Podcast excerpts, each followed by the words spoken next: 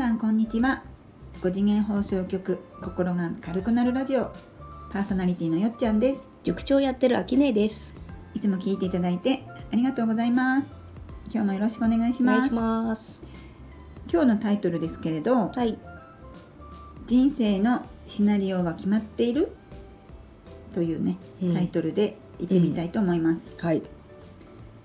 この人生のシナリオって、うん。アキネがよく言うブループリントとまあほぼ同じかなとは思ったんだけど、うん。まあ、とりあえずシナリオっていうことでうん。ね、うん。今日は話進めていきたいんだけど、うん。これは決まっているクエスチョンなので、うん。今のところ決まっているか決まっていないかは私の中では、うん。まあ、クエスチョンだったわけだけど、うん。この話もよく出てくるけどほら私たちの人生は自分が脚本家でありうん。監督でありうん。主演でありうん。っていうじゃない？うん。自分が脚本家だから決まっているというよりは、まあ、自分で決めるものなのかうんっ。ていうふうにそのね脚本家だっていうのは私の中にもあったからうん。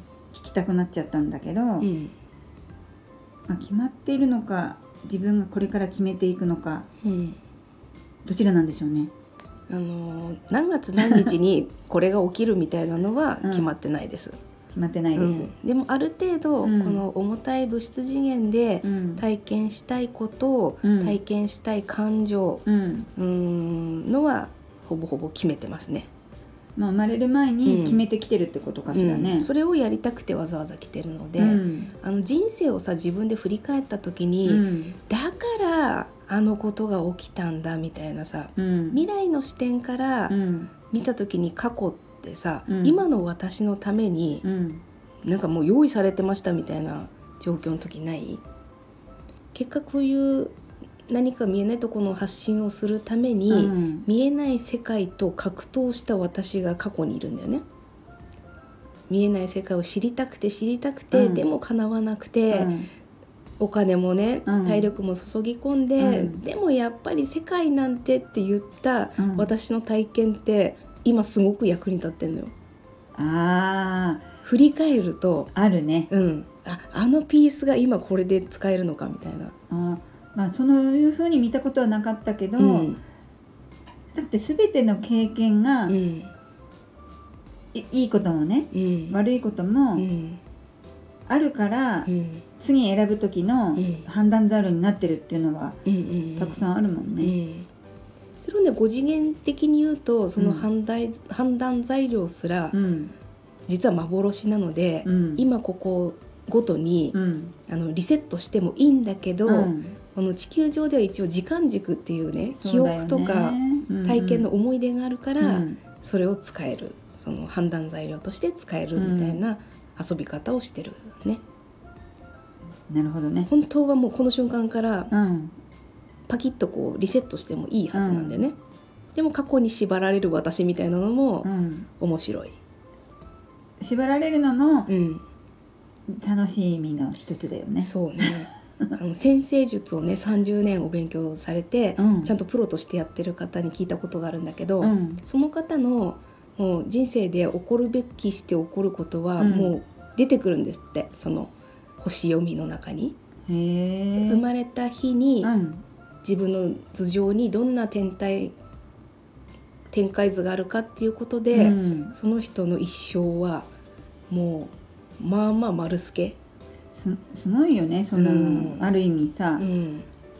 そこまで読み解ける複雑なねう、ん。ものをこう開発した人こう、ね。気づいて、うん。その学問とかうん戦術にまで、うんこう築き上げた人のうん。頭の中がまずすごい。まあそれ人間じゃないけどね。えそうなの？そうだよ、誰かが気づいて、うん。こう調べに調べて分解して分解してうん、見つけたルールじゃないの？違います。あ違うんだ。だってマヤ歴の先生に、うん。ね、マヤ歴のその、ね、戦術って誰が考えたの？って言ったら、ううんん人間じゃないよね？って言ってたから、ううんん、そうだと思うよ。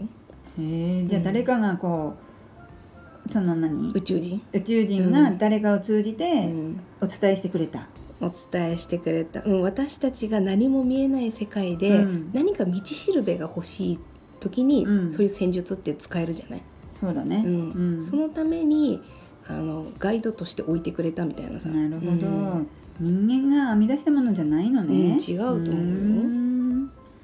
ということでこの間ね、うん。あのブループリントのお話をした時に、うん。自分があの人生の結末みたいなのもうん。決めていいんだよみたいな話をした時、うん。自分が良い結末で終わらせる自信がないみたいな子がいたの。うん。なるほど。でも、うん。ありがちな気持ちかもね、うん、それはもはや自分が大変な目に遭うっていう前提でも考えちゃってるから、うんうん。うん、そこはね今楽しく波動軽く生きてたら、うん。もう軽い結果しかどんどん寄ってこないかうら、ん。今悩まなくていいんじゃないっていう話をしたんだけど、うん。自分が信じられませんみたいなさ。自分のことだから、うん。ひどい結末とか準備してたら、うん。不安でしょうがないですみたいになって。でも ちょっと笑えた。うん。でも今の時代って、うん。ネガティブに想像するのってうん。割とこう得意で、うんポジティブに想像するのがこう苦手なうん空気感がすごく感じるね、うんうんうん。そうね。ほら私なんてってよくなりがちだよねって何回か前にも私たちの話題で出たけど、うん。それがこうその学校教育もそうだろうけど、うん。お親にね怒られまくって、うん。褒められて褒められて褒められて育った人は、うん。多分自己肯定感強いからそのシナリオを考えた時に、うん。多分ね、うん。あ私はこうハッピーエンドで終わるんだっていうシナリオを考えられるけど、うん。私も子供をねうん。もう怒って怒って育てちゃったから、うん。本当に前回ごめんなさいしたけど、うん。そうやって育てられて学校でも「お前何点だお前何点だ」って言われて育つとさうん。シナリオをうん。プラスに考えられないって多分あるあるじゃないかなと思うんだよね。そっか。ううん。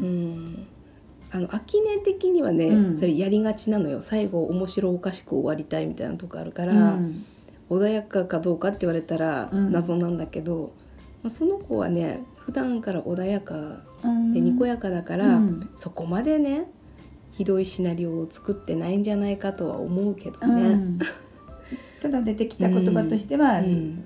とてもそう思えないっていうことそうだね。だったんだね。うん。ちゃんとその後フォローもしましたけどうん あの自分の人生で、うん。得意なこととか、うん。あのやってみたいことなんか人に教わってないのに軽々できちゃったことって、うん。人生の役に立つことが多いのね。そうなんだ。うん、でこの間あのなぜかハードルの授業ハードルってあるね。しましまの黒と白あのの陸上とかで使ううん。ハードル、バーが飛び越える。スポーツね、あれがなぜか私早かったんですっていう方がいて、うん。その方のブループリント的にはハードルがただやりたいとか速くなりたいっていうんではなくって、うん。障害物を軽々うん。乗り越えうるん、ツールを持ってきてんだよね。別にこう、うん。陸上で使うハードルに限らず、うん。人生のハードルを軽々飛び越えるっていうことにもつながるってこと？それにおそらく特化してる方なのね、自分では気づいてなかったけど、ただのその物理的なハードルっていうだけではなく、うん。そういう人生のさ、うん。見えないところのヒントみたいなのはうん。散らばってるね。その得意なこととかね、できることの、うんそれもなんかさ、うん。見方を違う見方をしてるってことだよね。そなんかほら陸上で使うう、うん。物質的なハードルのことだけしか、今ね最初聞いた時は考えなかったけど、うん。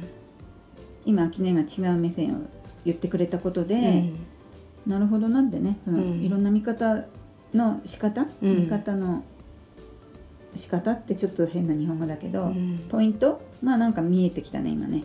そうなるとテーマが壮大になるでしょ、うんうん。ただハードル飛び越えるんではなくって、うん。もう人生の困難を、ねえなんかすごいツー持ってきちゃったって思えるよね。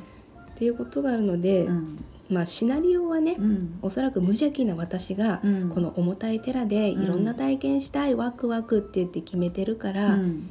それはもう実行部隊のね物質体の私たちがうん。軽々飛び越えられると思ってうん。決めてるからさ、うんどんなシナリオが来てもね大丈夫よ。じゃあ決まっている決まっていないというよりは、もう大丈夫だから、うん。軽やかにやっていこうっていうことでいいのかな？う、ん、うん、です。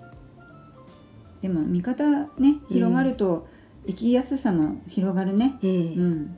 どんなに才能が詰まった状態で、うん。ここに降り立って遊んでいるかっていうのが、うんもうどんどん出てくるから。うんうんもうそれ前提でまず自分を見てみるのがすごい楽しそううん自分はすごいのいっぱい持って生まれてきてるんだってねそ思ってシナリオを考えてみるのも一ついい遊びかもね。うそこは他人のシナリオと比較しないで、うん己のご機嫌な シナリオをね、うんそうだね。次々達成していってほしいなと思います。そうですねはい、ありがとうございます。じゃあ今日は以上となります。はいチャンネル登録よろしくお願いします。コメントお待ちしてます。今日もありがとうございました。ありがとうございました。さよなら。